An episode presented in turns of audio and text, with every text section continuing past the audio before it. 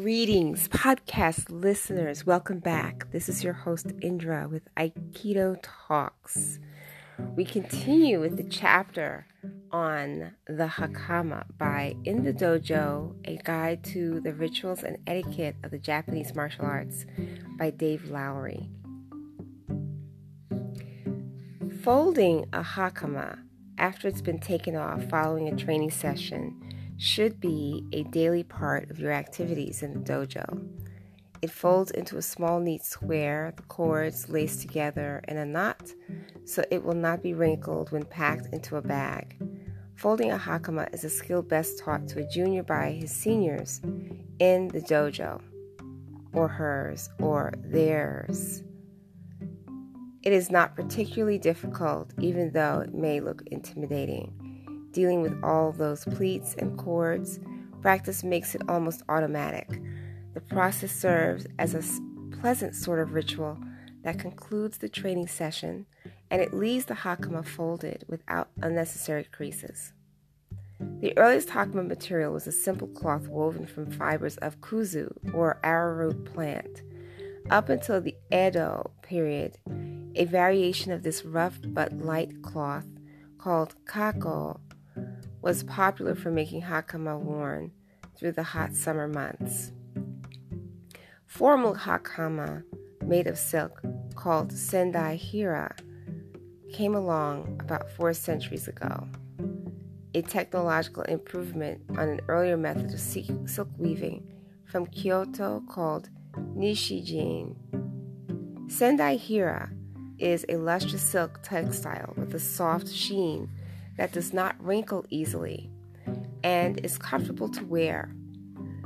Hakama made it made of it are enormously expensive garments and fortunately not appropriate for Budo except for very formal exhibitions or demonstrations. Hakama for the dojo are something of a retro fashion, harkening back to the era of the earlier and simpler plant fiber materials. Once cotton mm. became widely available in Japan, hakama worn for Budo were made of it. Today, blends and synthetic materials are all available. Some of these hold their creases better than others. If you are practicing in an Aikido dojo that places a lot of emphasis on kneeling techniques, you will want to consider a heavier grade of fabric to keep the knees of the garment intact as long as possible. If your training is often conducted outside, you may want to go with an all cotton version, since it will take repeated washings more easily than some other fabrics.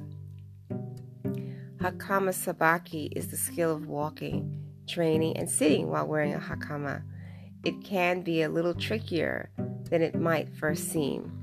If there are aikidoka or iaidoka who have worn hakama very long at all who tell you they have never tripped over a hem in the middle of their practice. They are either remarkably graceful or mendacious. The method of walking successfully in a hakama or of moving around quickly and gracefully requires some practice. Gaki Daisho is an archaic expression for the kind of arrogant swaggering done by a fellow carrying a pair of swords. The late actor Toshiro Mifune often adopted this strut when he played samurai in movies, the legs of his hakama swinging wide with each step. Real samurai were admired for walking shizu shizu, or quietly, with the knees just slightly bent, so their hakama did not move much at all. Walking in hakama, particularly outside, can be best can be a test of skill, especially in wet weather while wearing zori slippers. Either zori or some other type of sandal or tooth clog, geta, were the only footwear pre modern Japanese had. They invariably flipped mud or water up along the back of the wearer if he wasn't careful. It's a worthwhile experience if you have the chance. Walk across a wet lawn wearing your zori and hakama, then take the skirt off and have a look to see if the back is dry. When sitting on the floor, there are many tricks. There are some tricks that can keep the wide legs of the hakama from getting waddled up under your legs.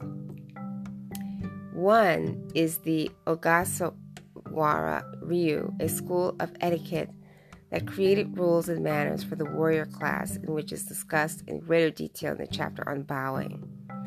It calls for lightly swishing the left and right legs of the hakama behind the knees just before sitting, making the material from the legs flare out to the sides like the wings of a bird after one is seated. Lightly is the operative word here. Ostentatiously slapping the legs with a distinctive pop is boorish, according to the protocols of the Ogasawara Ryu. The wearer brushes the inside of his left leg first as he begins to kneel, then the right.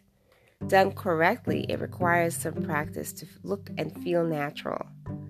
The legs of the hakama will fall to the floor as they don't get wrapped around your legs. When you try to get up, in the etiquette of the tea ceremony, there are a couple of variations on this. In one method, both hands are lightly pressed against the thighs as one kneels, sliding down the length of the legs until just before the knees touch the floor. When they brush the front of both hakama legs to the sides.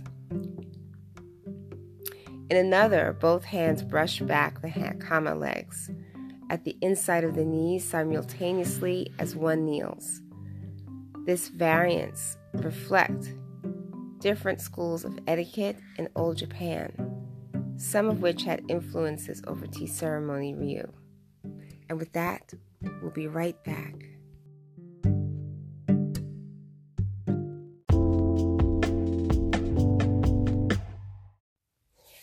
And we're back. We continue the chapter of the Hakama, and this one is interesting about the details of how to wear and walk around in a hakama.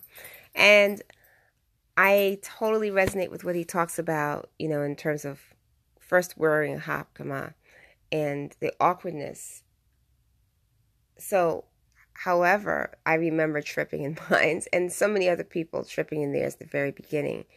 You're just so eager to move and then you forget and then you know, there's a, just a slight adjustment of hiking up your hakama or doing whatever it takes to be able to move and not have these crazy accidents and trips.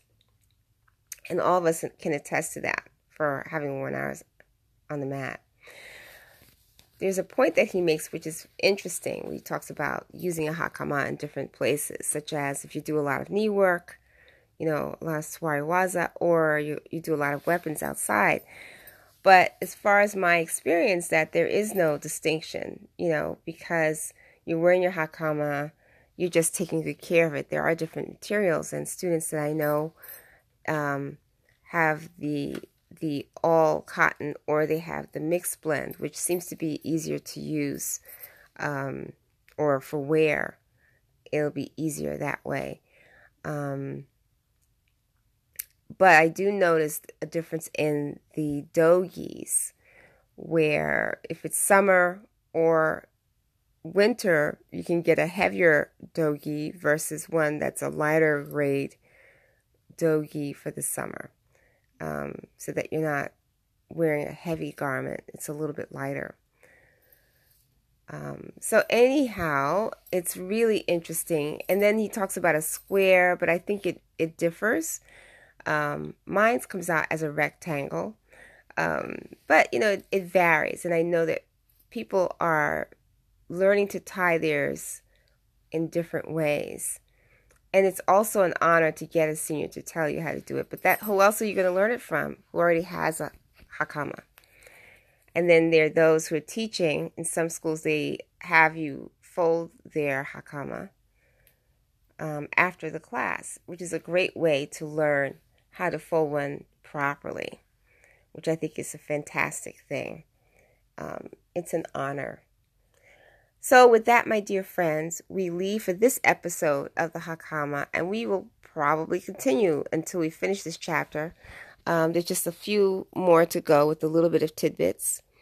I appreciate Dave Lowry's observations and um, the history behind the Hakama and the materials. It's quite extensive.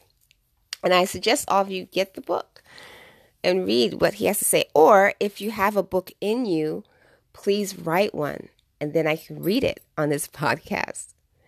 So until the next time, be well, be happy, stay healthy, keep practicing. If you're not practicing, please seek out a dojo and visit one. Um, there are plenty that are spread out throughout the globe, and um, check it out. And, you know, get to know a few people, ask questions, and perhaps consider practicing if you are not already.